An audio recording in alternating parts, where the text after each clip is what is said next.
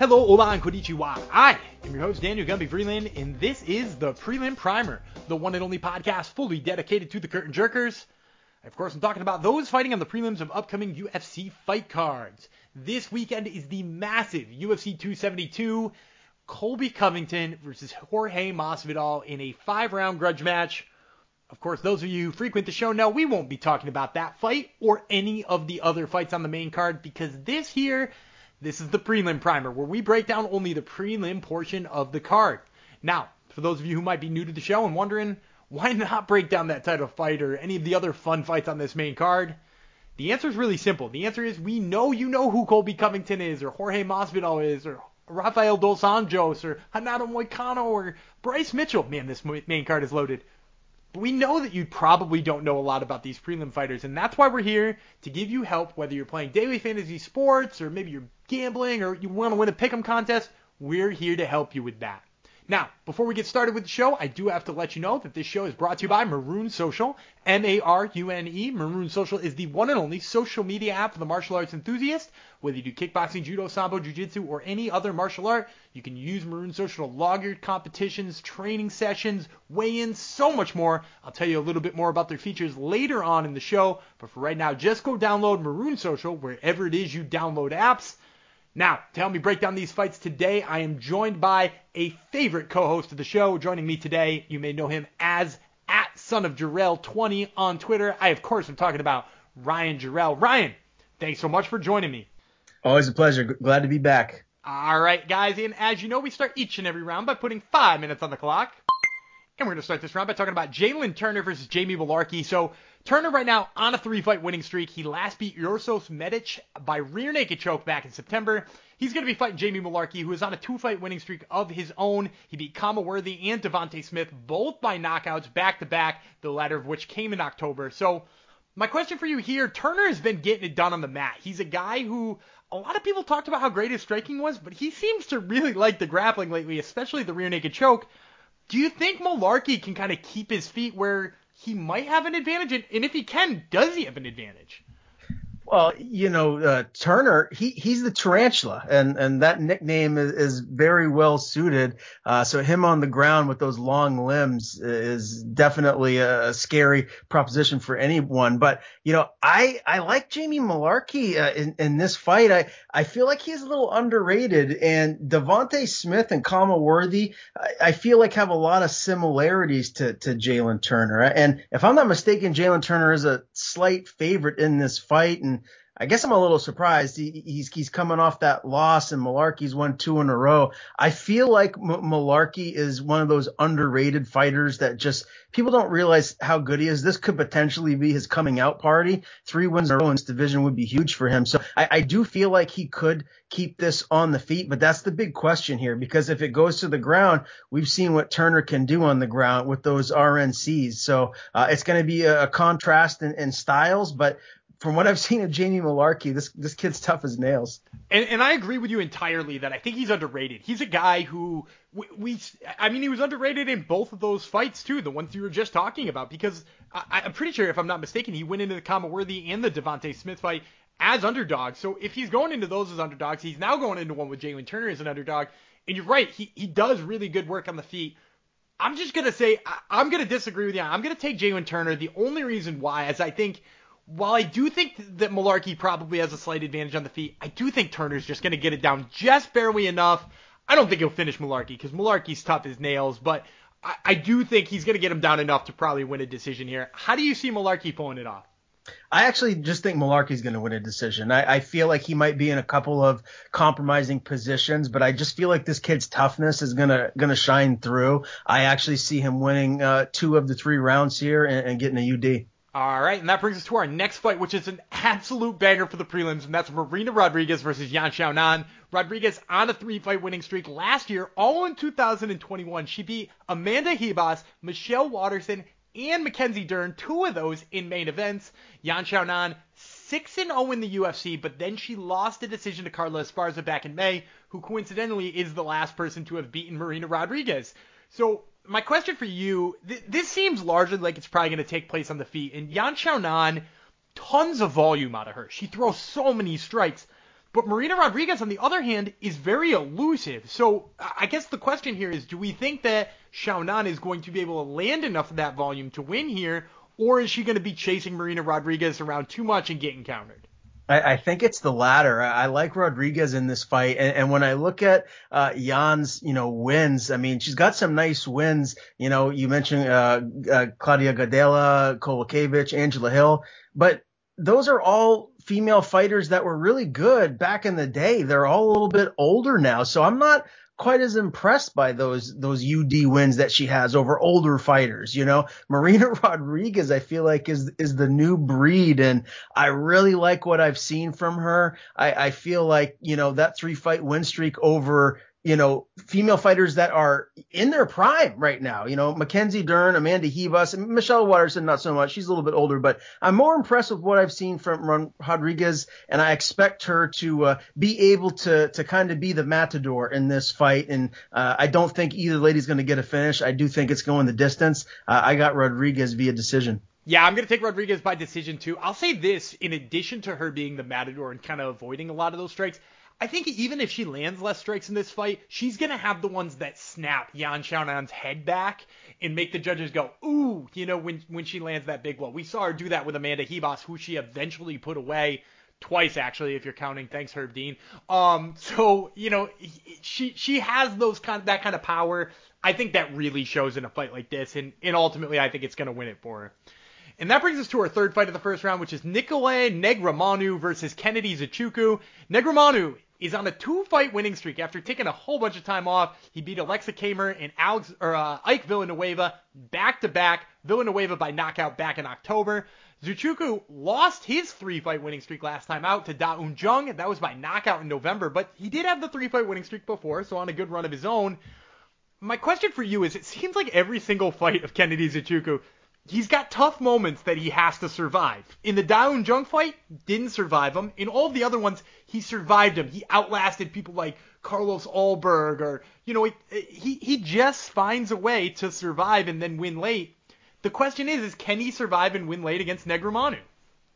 You know, I'm really intrigued about this fight because I've been a huge Nzechukwu fan. I feel like, you know, the the fact that he's got like like an 84 inch reach in, in this division, that it, it's incredible, and he should he should win this fight. I, I feel like another guy that's underrated. You, you talk about his last uh, fight, a loss that snaps his three fight skid. Da Un Jung, that guy's legit. He he's he's very good and, and an underrated fighter. So I I'm not as concerned about that loss, but what is concerning is those those moments where he has to to fight through. So that's going to be the uh, the really interesting part of, of this fight with uh, Negumereanu. Um, again, this is someone that is, I guess, you know, fairly relatively new to the UFC. He's only had you know three fights in the UFC. But uh, to, to, go back to what we are talking about in the previous matchup, I'm not as impressed with with his recent victories uh, as I am with what I've seen from uh, Kennedy. Uh, I'm just gonna call him Kennedy. It's so much easier.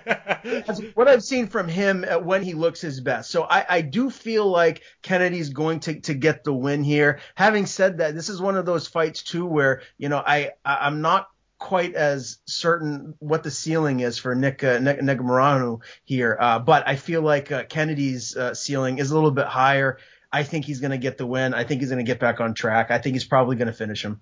Yeah, I'm going to agree with you on this one, and I'm glad you mentioned the reach right at the beginning because I think that's the big difference maker. We saw Negumereanu when he was fighting Aleksa Camur kind of chasing Camur around the cage, kind of reaching for for strikes, and I think that's really going to cost him in this fight. The counter punches for sure are going to be there for Kennedy Nzechukwu.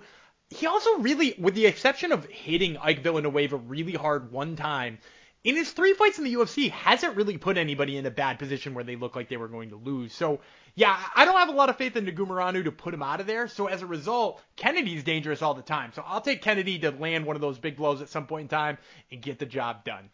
And that's going to do it for the end of our first round. We're going to take a quick break, and we'll be right back with round number two. All right, guys, I want to tell you right now about one of my favorite parts of Marune Social, and that is logging your competitions.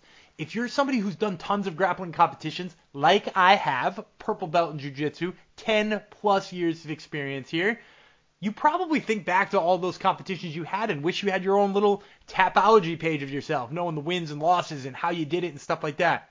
You should have downloaded Marune Social a long time ago, but you might as well start now because they've got a function that allows you to log all of your competitions with all of the results, leave in your notes, so many other cool things that you can put into it.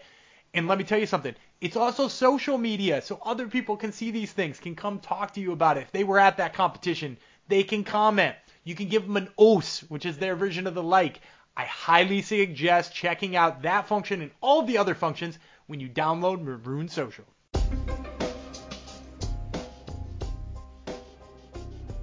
And we are back with round number two. I'm going to put another five minutes on the clock.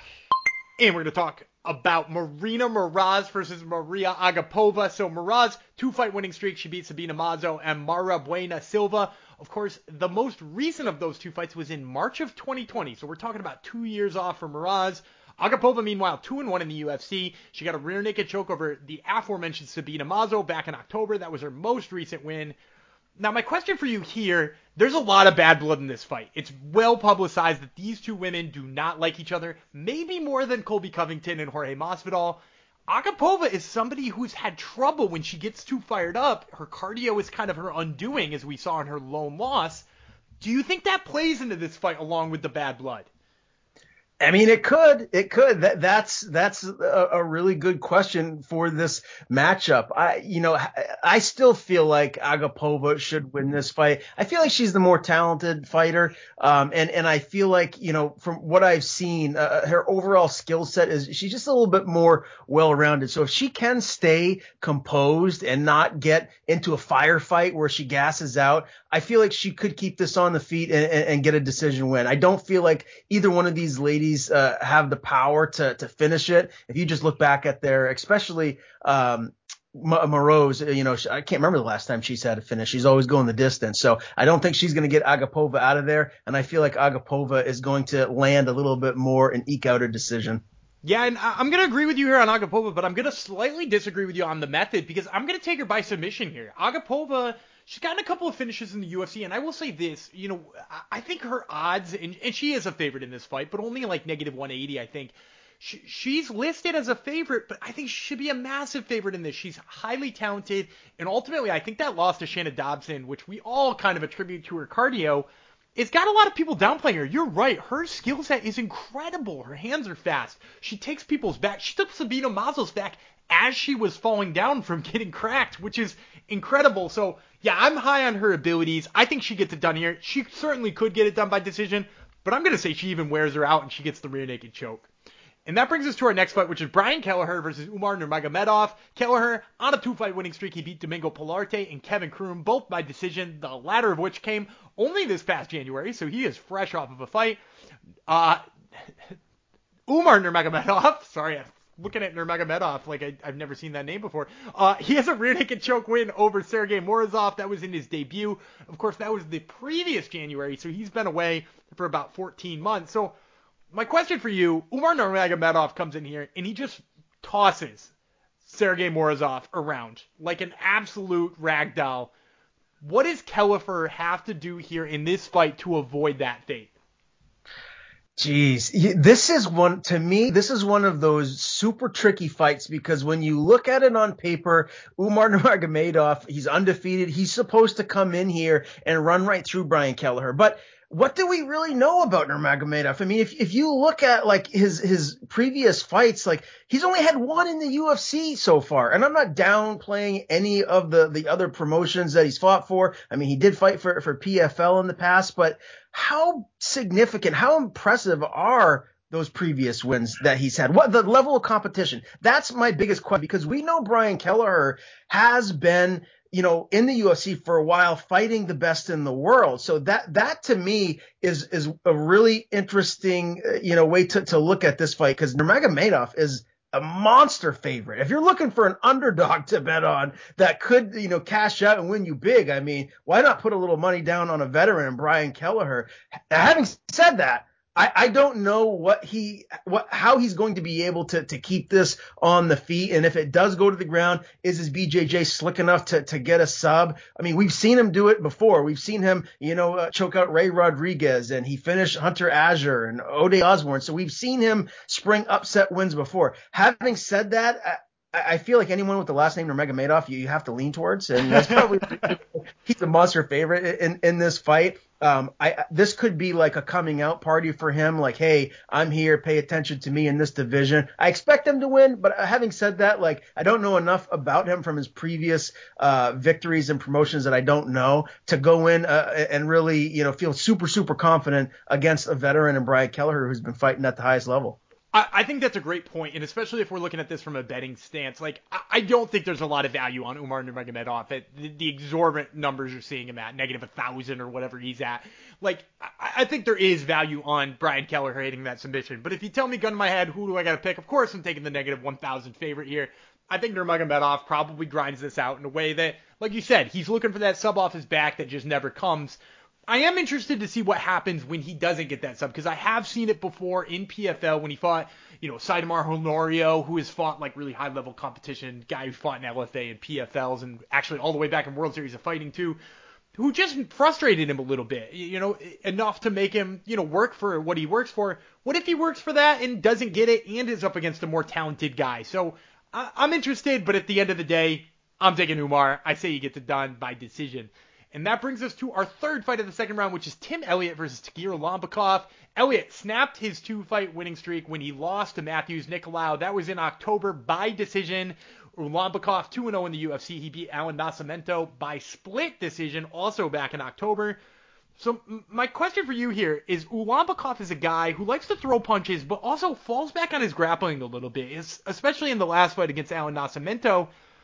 Do you think that he can take the fight to the ground against Tim Elliott? And if so, do you think he can kind of hold him there? Because he he had a, the ability to do it with Nascimento, but it also seemed like Nascimento was just letting him do it. Yeah, I I think the answer to that question is that no. I, I actually feel like uh, this is another fight where an underdog is is a significant underdog, and I don't really know why. And of course, they're talking about Tim Elliott. I mean, this is former Ultimate Fighter winner. You look at the guys he's lost to. I mean, obviously you mentioned uh, Matheus uh, Nicolau most recently, but Brandon Royval, Askar Askarov, Deiveson Figueiredo. I mean, hello it's like it's like the, the top of the division. He, and he beats everyone else. And uh, you know Tiger uh, uh, or Tiger Ulanbekov he's only had two fights in the UFC so very similar you know we're talking about the earlier uh, fight Madoff. So I don't think we we have enough tape. We don't know enough about a Tiger uh, against a veteran in, in Tim Elliott. I actually feel like Tim Elliott's back is against the wall after losing that most recent fight against Nicolau I think he springs the upset here. I think if this goes to the ground, we're going to see uh, the BJJ skill set of, of, Tim Elliott, a veteran. I think he gets the win inside of uh, two rounds. I'm gonna go with Tim Elliott too. You know, he's a two to one underdog here. I th- I have this one circled as a crazy underdog here. Uh, but he's he's an underdog in this one mostly because you know, I, I think, like you said, he's the veteran, but he also scrambles so damn well. You mentioned the names he's lost to, you know, eh, Mighty Mouse Johnson and, and Deiveson Figueiredo and Brandon Royval, and like dude, those are guys who can scramble with them. I don't think Ulanbekov can. And also, I think Elliott's got the advantage on the feet. He's also a guy who feeds off the crowd. I'm going with Tim Elliott here. I'm going to say he gets it done with sub two. I, I like it. And that's going to do it for the end of our second round. We're going to take a quick break and we'll be right back with the last two fights of the third round. All right, guys, just one more function I love about Marune Social, and then we're going to get back to round three. And that function that I love so much is leaving yourself notes when I have a training session, first of all, I like to log my training sessions because it tells me how many times I've trained this week and gives you a month to month breakdown. But in addition to that, it lets you leave notes. So if you're somebody who uses one of those dirty jujitsu journals that gets all sweaty and nasty and suddenly the pen's not writing, you can get rid of that and just keep it on your phone. Then when your phone dies, guess what? It's on the app so it transfers over. It's been so easy for me to go back and find old notes from old training sessions and things and seminars and stuff that I've wanted to save all because of Marune Social. So I highly suggest going right now and downloading Marune Social wherever it is you download apps.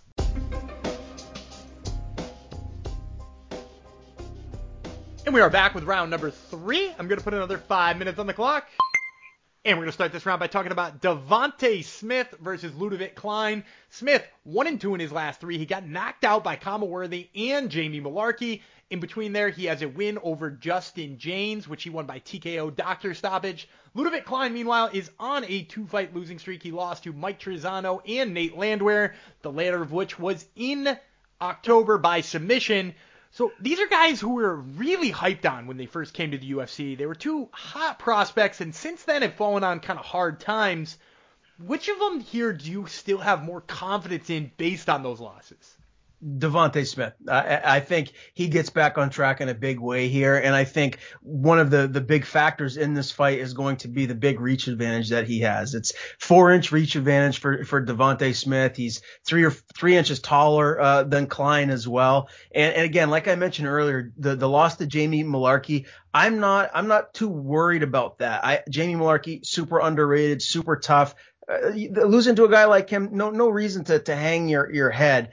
I feel like Devonte Smith, you know, training uh, out of Factory X, one of the the most up and coming gyms in, in, on planet Earth, is going to get back on track here. I think he's going to get the finish. Uh, I, I, don't want to completely dismiss Klein here. I, I think he has a, a good skill set. Uh, I think he'll he'll keep it. Uh, you know, he'll keep it close up until you know late second, early third, and then I think that reach advantage is going to come into play, and I think Smith gets the TKO win. I, am gonna agree with you on this one. I've been back and forth on this fight a lot. I, I talked to somebody recently who who described Devonte Smith and worrying about that he might be chinny because he's been knocked out a couple of times. Khama Worthy hits so freaking hard, as does Jamie Mullarkey. So I, I feel kind of fine about those losses. And I'll say this too: Ludovit Klein being the shorter guy is also the more patient guy. And I actually think that hurts him here because he's so much shorter. Devonte Smith going to be able to poke at him from far away, and when he gets over aggressive, the counters are there for Devonte Smith. I'll also say this: Ludovit Klein gets in the clinch a lot, likes to look for some takedowns and to like mix it up a little bit once in a while. Devonte Smith, as we saw in that Justin Jaynes fight, has excellent defense that he actually can turn into his own offense. Um, and he's deadly if he's on top of you on the ground because he lands mean elbows. He's got all kinds of stuff he can work with. Of course, we like him better on the feet here, but I'm also going to go with Devonte Smith. I'd say he gets it done by TKO as well. And that brings us to our last fight of these prelims, the eighth fight, which is Dustin Jacoby versus Michael Oleksiejczuk. Jacoby, 4-0-1 since coming back to the UFC after a 10-year layoff, which involved some kickboxing and all kinds of other endeavors. He last beat John Allan in November by decision to make it five straight without a loss. Oleksiejczuk, after losing a bunch to start his UFC career, is now on a two-fighting win streak. He beat Modestas Bukauskas and Shamil Gamzatov, the latter of which was by knockout back in October. So here for me, I think I can boil this fight down to power versus precision. We got Michael Oleksiejczuk, a guy who looks like he's just looking to land that big blow all the time, versus Dustin Jacoby, a guy who is an incredible technical kickboxer. Of course, he's got power in his own right, but is really precise in what he's doing in every single one of his fights. So I guess the question is, do you think Michael Oleksiejczuk comes out and lands that big blow, or is he just destined to get outworked here? Yeah, so to, to be fair, I want to just get this out in the open before I start to talk about this fight. I really like Dustin Jacoby, not just as a fighter, but as a human being. I've interviewed him a handful of times. He's one of my favorite people to talk to uh, in all of MMA, and he's a fantastic golfer. So if you like golf, check out his Instagram. The guy is is just a freak athlete. The answer to your question is, of course not. Dustin Jacoby is going to get the win. He's going to outwork him. He's going to get a UD win. Having said that, Oleksiejczuk's most recent win over Gamzatov does make me a, a, little concerned. He gave Gamzatov the, the first loss of his career with that vicious uppercut uh, KO. So, you know, he's got a lot of power, but you're going against a very experienced technical stand up fighter. Dustin Jacoby has a long reach. He knows how to utilize it. He's on a win streak. I, I can't see him losing this fight. Uh, I, I, expect him to to win a, a UD. I don't think he's going to get Oleksiejczuk out of there because I, I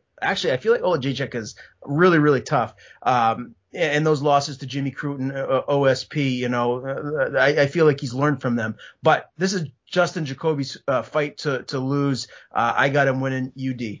Yeah, I'm gonna go with Dustin Jacoby too, and, and I'll be biased here too. He's one of my favorite interviews to do each and every time I had him on the Top Turtle podcast last week. He's he's a ton of fun to talk to. But in addition to that, Dude, people are sleeping on this guy. He's had five fights in the UFC in a row. He's undefeated in those five, and for some reason, we still got him unranked. I don't know how he's still unranked. I don't agree with it. I can't believe it's true.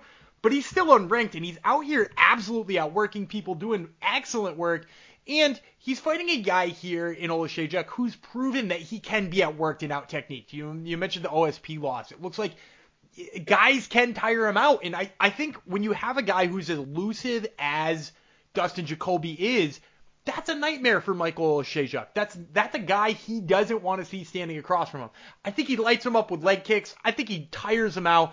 And I'm gonna say he gets the finish late in the fight. I'll take third round finish here by uh, Dustin Jacoby. Uh, and that's going to do it for all three of our rounds, guys. We gave you eight fights in just a little bit over 20 minutes. We hope you learned something as well as gotten the lowdown on some fighters you might not know about. Once again, I want to give a thank you to my co-host for this show, Ryan Jarrell. You, of course, can follow him on Twitter at sonofjarrell20, and you can find all of his works in the various corners of the internet, include his, including his own Between Rounds Radio, which you can check out on his Twitter. Ryan, thanks so much for the time again, man. Always a pleasure.